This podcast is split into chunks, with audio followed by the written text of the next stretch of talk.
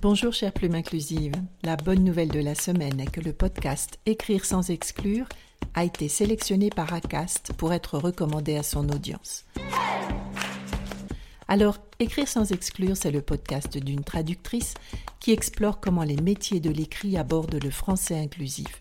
Parce que la langue est un outil gratuit, puissant et à disposition pour changer le monde. Retrouvez le podcast Écrire sans exclure sur l'application ACAST ou sur votre appli de podcast préféré.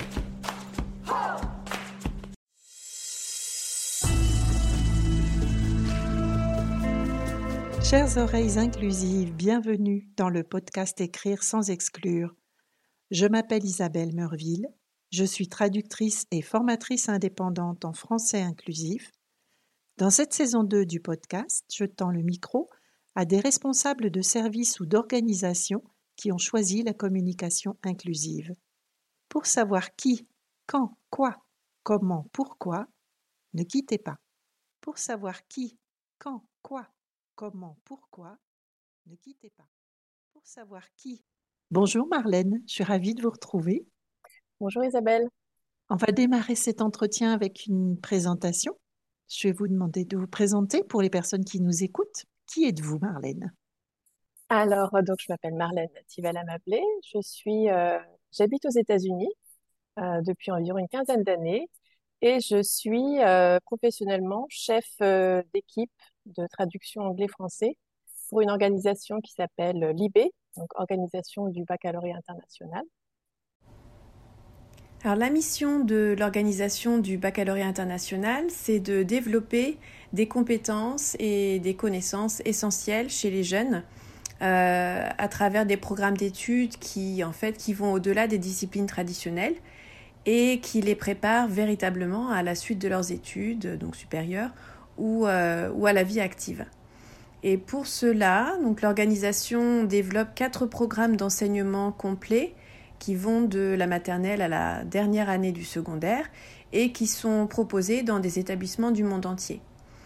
Euh, et l'IB met aussi donc beaucoup l'accent sur euh, des savoir-être et un état d'esprit ouvert. Alors, euh, par exemple, la, la, sensibilité internationale, la solidarité et la compassion, entre autres, sont des qualités qui sont importantes et, et mises en avant dans les programmes de l'IB.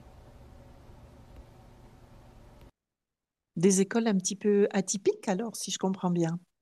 C'est un réseau Alors, pour devenir une école du monde de l'IB, euh, les établissements doivent euh, suivre un parcours d'autorisation et donc mettre en place, euh, répondre à certaines exigences. il y a des exigences de, formation, des exigences linguistiques, d'intégrité, d'honnêteté, etc., d'inclusion également. Et, toutes, et ces écoles, en fait, se, sont réparties dans le monde entier, dans beaucoup, beaucoup de pays, euh, dans chaque région euh, du monde, Europe, en Afrique, euh, Asie, etc. Et comment est-ce que vous êtes arrivé là alors? En fait, je, je pense que j'ai toujours su que je voulais faire un métier en rapport avec l'anglais. Euh, dès mon plus jeune âge, quand j'ai commencé à apprendre l'anglais, donc je, je, suis passionnée de langue, de langage, surtout de la langue anglaise. Euh, et à la fin de mes études secondaires, je me suis un peu posé la question entre l'enseignement et puis la traduction. Et euh, j'ai d'abord commencé par l'enseignement. J'ai passé mon CAPES euh, en France. Euh, et puis j'ai enseigné en France trois années uniquement, en fait. Je pense que je me suis rendu compte que je préférais utiliser mes compétences linguistiques dans un autre domaine. Donc, en fait, c'est un petit peu au fil de discussions, de rencontres, que je me suis plutôt dirigée vers la traduction littéraire au début. Ça m'a vraiment énormément plu. Euh, donc suite à ça, en fait, euh, j'ai décidé de reprendre des études pour euh, vraiment mm -hmm. parfaire mes, mes, connaissances, mes compétences dans ce domaine. Et euh, donc j'ai j'ai obtenu mon master, master de traduction euh, aux États-Unis. J'ai la chance de retourner aux États-Unis. Et puis, à la fin de mon master, euh, j'ai, une amie m'a transféré euh, une annonce euh, comme quoi à l'IB recherchait euh, à pourvoir un poste de traduction. Donc, je, comme, mon, comme l'IB est dans le domaine de l'éducation, je me suis dit qu'avec mon bagage en, en éducation et puis de traduction. Je, je correspondais bien au poste. Donc voilà, je suis arrivée à Libé en 2011 en tant que traductrice et puis j'ai j'ai gravi un petit peu les échelons. Je suis maintenant dans mon mmh poste de, de chef d'équipe depuis 2019. D'accord. Super, bah, bravo. Merci. bravo pour ces, pour ces échelons. Et donc, comment, euh, comment est organisée euh, bah, le, la gestion de, toutes de toutes ces langues? Donc, vous avez des, des collègues sur d'autres combinaisons de langues euh, comment comment est-ce que c'est géré ce, ce, réseau international? Vous disiez tout à l'heure avec voilà plein de langues, des, des, établissements un peu partout dans le monde. Comment se fait la communication alors? Alors, l'IB a fait toutes ses communications dans, dans trois langues qu'on appelle euh, des langues de travail. Donc, euh, l'anglais, qui est aussi la langue euh, de, comment de, des employés en interne. donc, l'anglais, le français et l'espagnol. Donc, chaque établissement, en fait, comment, établit une langue parmi ces trois-là comme la langue dans laquelle ils veulent recevoir toute leur communication. Donc, ce qui veut dire que tous nos contenus doivent être traduits obligatoirement dans ces trois langues, que ce soit le, notre site web, euh, nos guides, nos guides pédagogiques, euh, tous nos, soutiens pédagogiques, etc. Euh, tout doit être traduit dans ces trois langues. Et ensuite, euh, nous avons plusieurs langues d'accès, comme on les appelle, et donc là, c'est euh, on a des contenus bien bien spécifiques ou des programmes bien spécifiques qui sont enseignés dans certaines parties du monde où on parle ces langues d'accès. Et donc pour pour euh, pour citer les principales, je dirais l'allemand, euh, l'arabe, le japonais, le coréen et le chinois. En, en, interne, euh, j'ai mon homologue en, espagnol, euh, en arabe et en chinois et en japonais, et aussi en, coréen. Euh, on n'a personne en interne en allemand. Euh, mais voilà, c'est à peu près euh, la façon dont... C'est déjà, c'est déjà pas mal, hein C'est déjà pas mal. Ça fait un bon, un bon bouquet de, de langues à gérer. Comment est-ce que se passe la communication entre les différentes équipes? Alors Vous avez des moments, des temps pour, pour partager? Alors c'est je vous avoue que c'est pas forcément évident avec euh, avec mes collègues euh, japonais et et coréennes, puisque je trouve à plus de 12 heures d'écart. moi, je eh suis située au, à Washington et puis mon collègue japonais est à Tokyo, il me semble, et puis ma collègue coréen est à Singapour. donc 12 heures d'écart avec elle, plus avec lui. Euh, mais je communique beaucoup avec euh, mon, collègue en espagnol puisqu'on travaille vraiment sur des sur les mêmes projets. Euh, on échange, euh, échange beaucoup et puis euh, forcément on a beaucoup échangé quand on a quand on est passé à l'écriture inclusive mm-hmm. pour essayer d'aligner certaines choses. Voilà, on essaie beaucoup d'aligner aussi sur la terminologie parce qu'on a quand même des langues très proches. On, s'entraide comme ça, voilà, comme vous avez fait en espagnol, on part plutôt sur cette idée-là.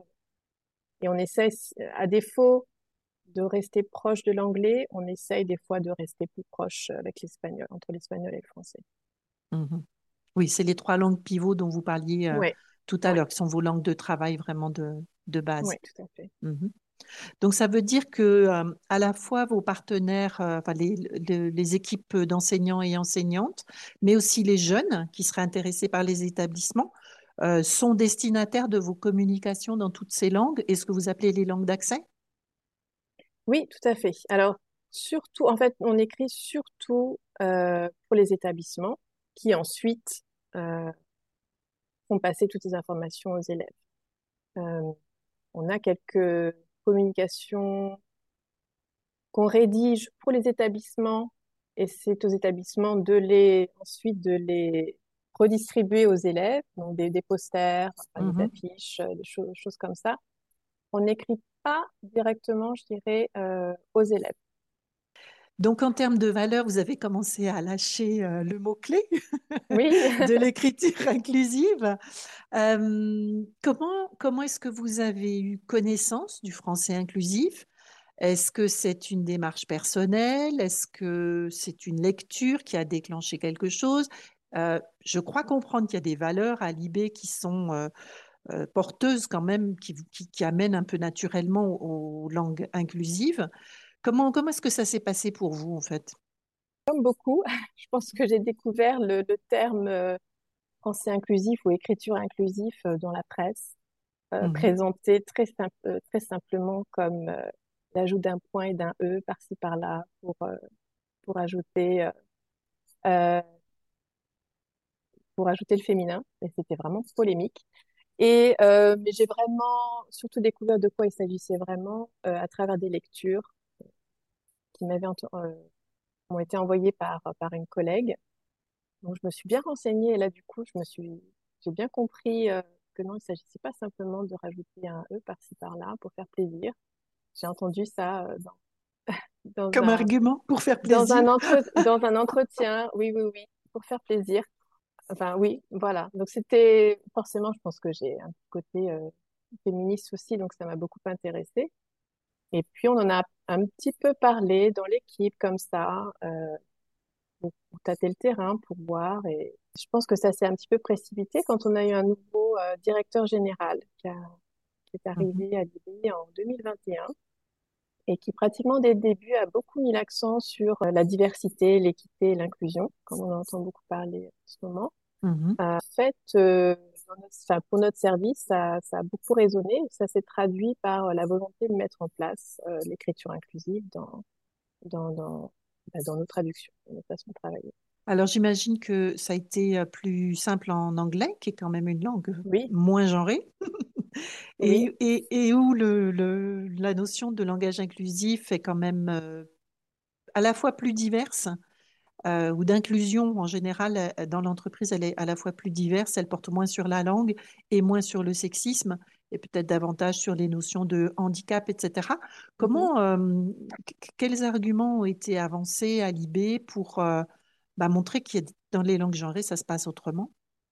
Alors, c'est intéressant que vous parliez de l'anglais, puisqu'en fait, nous, on, a, on, avait reçu des retours d'établissements qui, et puis d'élèves qui qui nous ont fait savoir que certains de leurs élèves, en fait, ne se reconnaissaient pas dans, dans nos contenus. Parce qu'en anglais, à une certaine époque, on utilisait encore le he, euh, slash she, his, her. Euh, et donc, dans ces anciens contenus, euh, on n'avait pas encore mis en place l'écriture inclusive.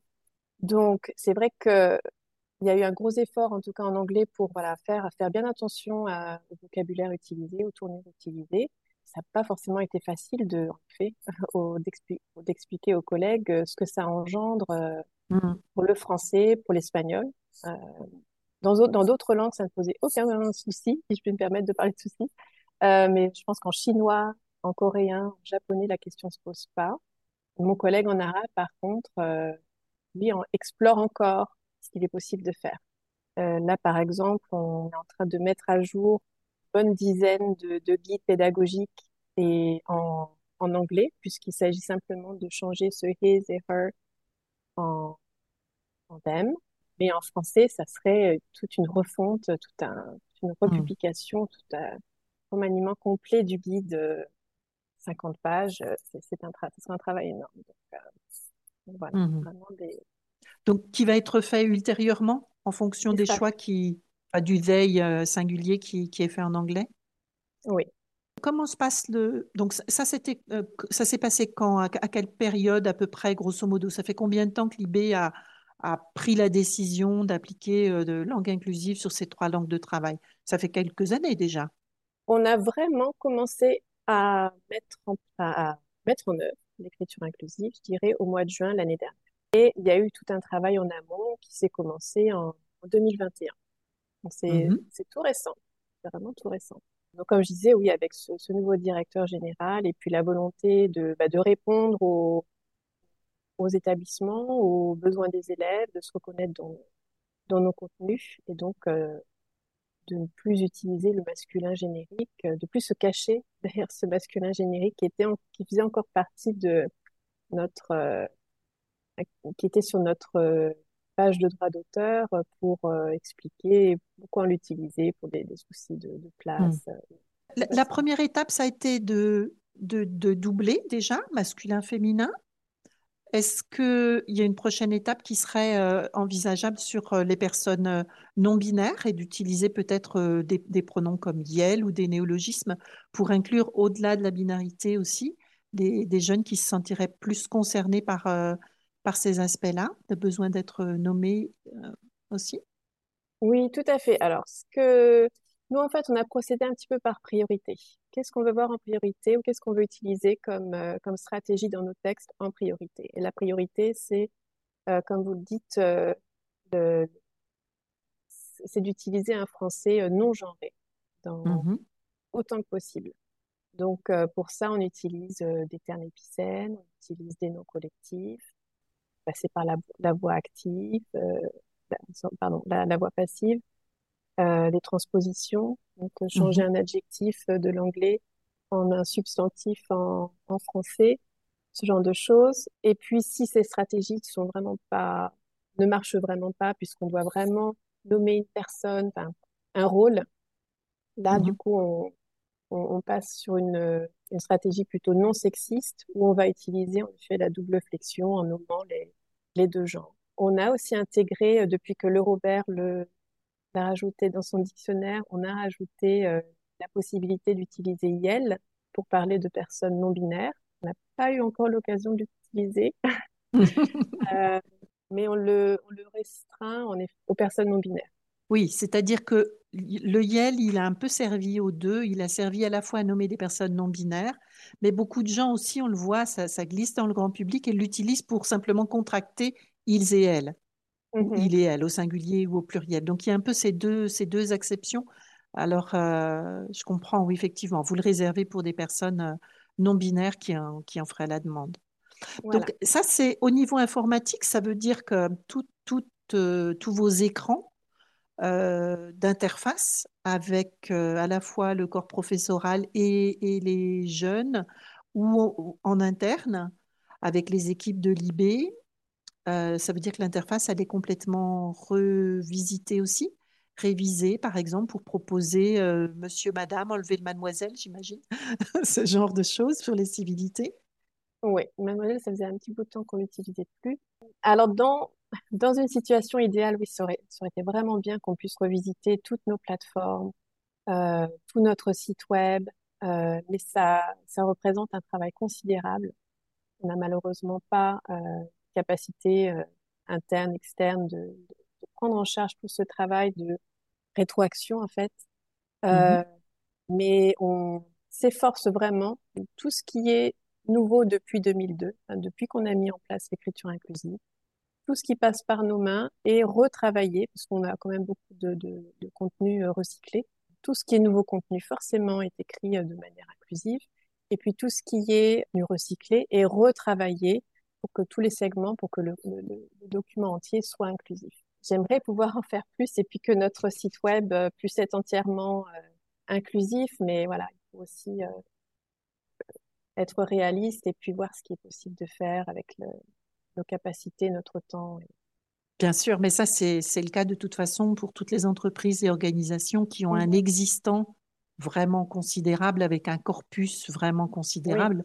Ce qui est intéressant, bah, c'est de jouer sur la marge et puis petit à petit d'accumuler des nouvelles versions qui vont être rédigées de manière euh, voilà, plus, plus inclusive. Donc le, le, le, chantier, il est un petit peu euh, roulant, on va dire, euh, par, par petites portions en fonction des ajouts qui sont faits voilà, par, les, par les nouvelles équipes. Donc ça veut dire que de toute façon, à terme, l'ensemble va être révisé oui. selon vos valeurs. Voilà, mais ça, c'est important. Comment est-ce que vous avez défini les priorités? Est-ce que c'est uniquement basé sur euh, les nouveaux documents ou les nouvelles pages web? Ou est-ce que vous avez donné une priorité à certains services ou euh, euh, peut-être plus web ou plus au papier ou Je ne sais pas si vous avez encore du papier d'ailleurs, mais quelles sont les, les, priorités que vous vous êtes données par rapport à, à cette révision euh, inclusive? Alors au tout début, on a vraiment, euh, on s'est focalisé sur tout ce qui était communication directe avec les, établissements, mmh courriel, etc., marketing, communication générale, euh, puisqu'en général, c'est ce genre de contenu qui est du contenu neuf. Mmh donc voilà, c'était notre priorité numéro un. Tout début, on a mis en place l'écriture inclusive. On avait aussi un, des guides de sciences, donc des guides pédagogiques de sciences qui allaient sortir, donc qui étaient terminés et qui allaient sortir, euh, donc cette année, sont sortis, publiés en février, au début du mois. On les a retravaillés. Ils avaient été euh, terminés, finalisés euh, de, et écrits de manière assez traditionnelle avec un masculin générique. Et on s'est dit, d'ici à ce qu'ils sortent, on aura publié notre guide de style, on aura, on aura euh, mis en œuvre l'écriture inclusive et on peut pas sortir, on peut pas publier des, euh, des guides qui ne respectent pas ce guide de style, donc on les a retravaillés.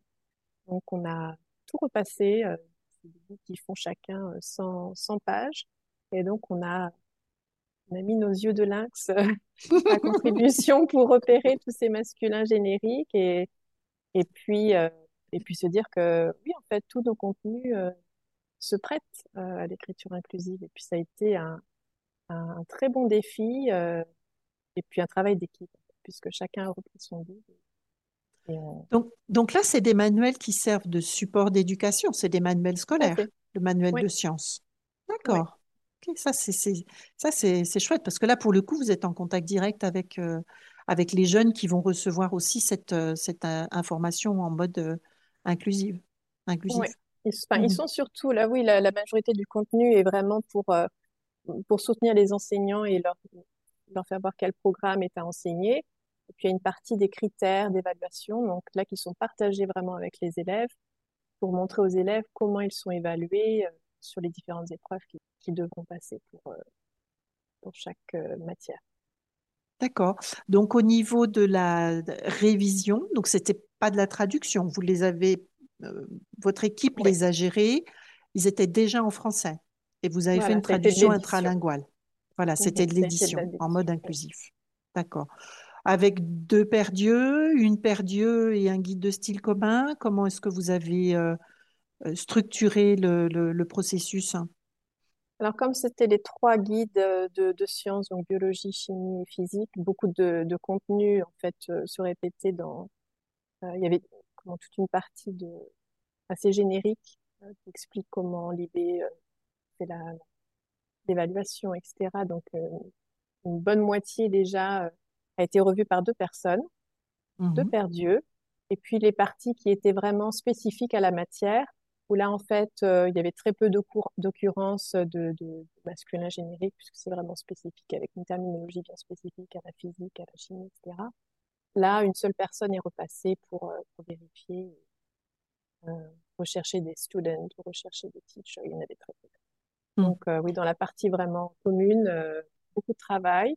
et là, ça nécessitait deux personnes, mais dans les parties vraiment spécifiques à la matière, une personne a suffi.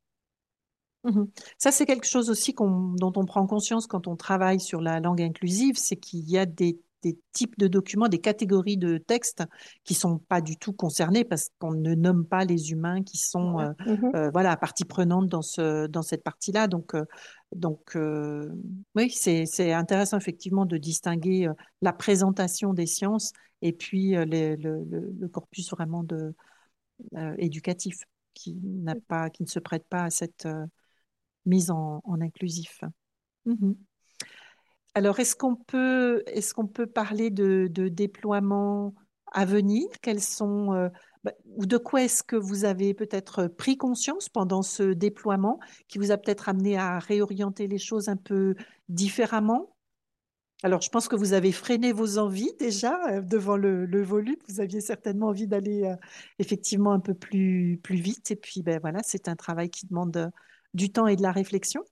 Donc, quelles seraient, quelles seraient les prochaines étapes ou les réorientations dont, vous auriez envie de nous parler? Pour l'instant, honnêtement, je pense qu'on est assez content de notre guide de style.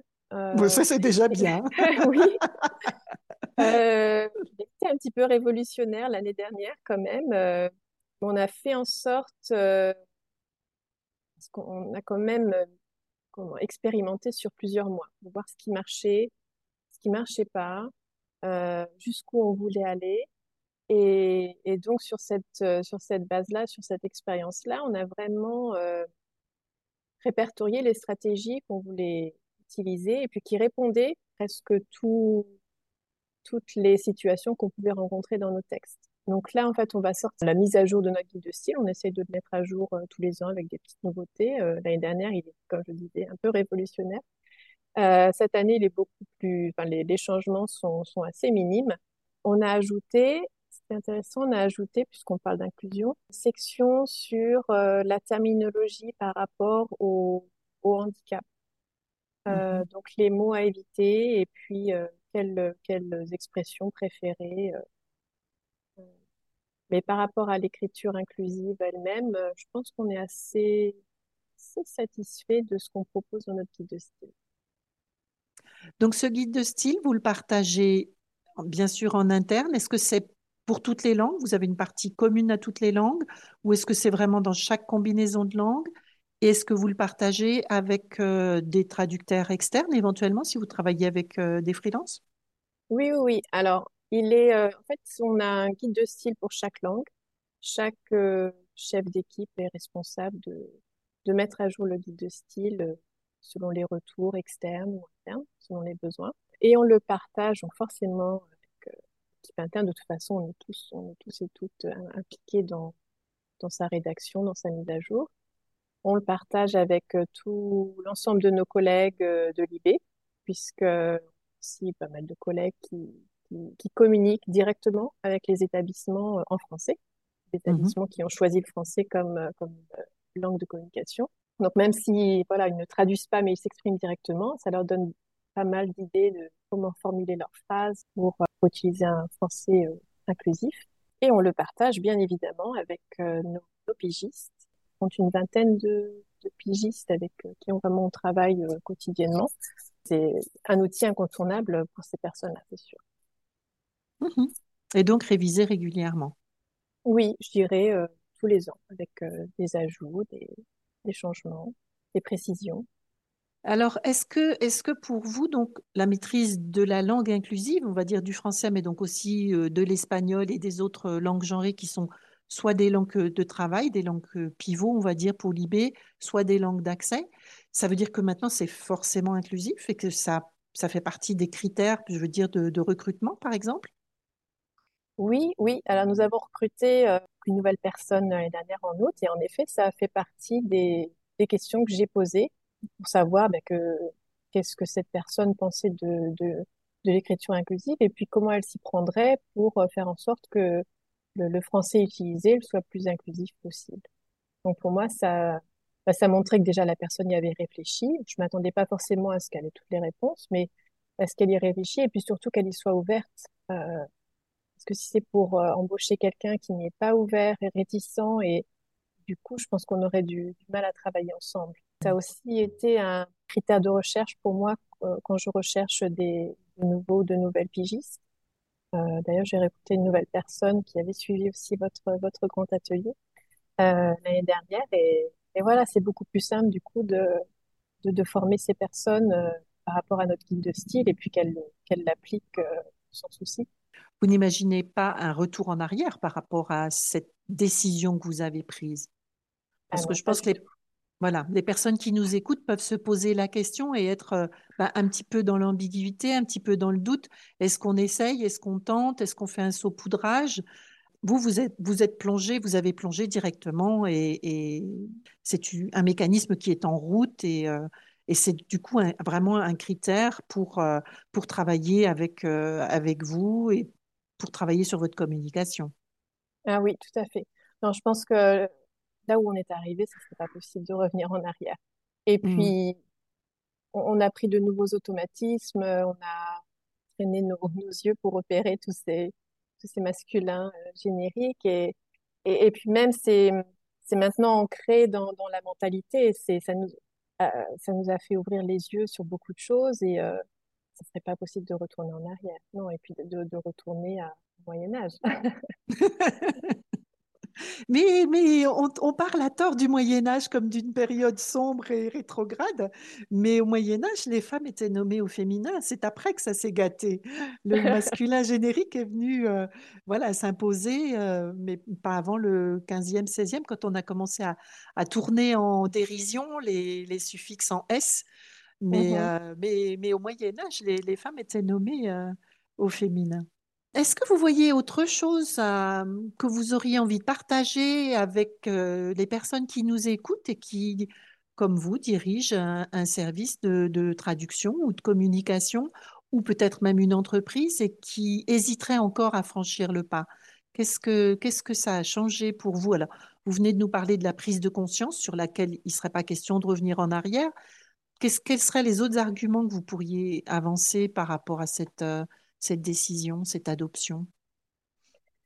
Alors, moi, je, sais que le, oui, le changement, tout changement fait un peu, fait un peu peur, mais euh, quand on sait que ce changement va dans le bon sens, faut pas hésiter, se lancer.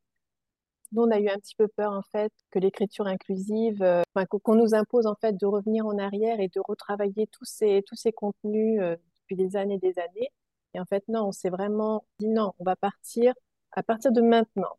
Voilà, tout ce qu'on va créer, tout ce qu'on va publier, ça va être inclusif. On a été quand même assez réaliste par rapport à ce qu'on pouvait s'imposer, par rapport à ce qu'on pouvait faire avec euh, nos ressources, avec les, pigistes qu'on avait, le temps qu'on avait. Et ça, je pense que c'est important de ne pas être non plus trop ambitieux et de d'évaluer les choses par rapport à ses ressources. Mais, de s'imposer quand même, euh, de dire voilà, à partir de maintenant, on est inclusif et on ne fait pas les choses à demi-mesure. Je pense que ça mmh aussi, ça a été important pour nous de. On s'est posé beaucoup de, beaucoup de questions en équipe. Ah oui, là, je suis un peu bloquée par-ci. Ça serait peut-être mieux de le laisser au masculin. Non. on a toujours, on a toujours réussi en fait, et je pense que ça, ça a pas mal redynamisé l'équipe et puis les, les échanges entre nous. C'est beaucoup entraidé quand on travaillait sur des textes de chacun de notre côté. Ça, on s'est beaucoup entraidé pour quand quelqu'un était bloqué et puis euh, dire non, on, on est parti maintenant avec cette optique-là, pas jusqu'au bout, et puis voilà, on peut dire ça comme ça. Et en fait, on avait à chaque fois une réponse euh, inclusive à partager et pour aussi se rassurer que c'était possible.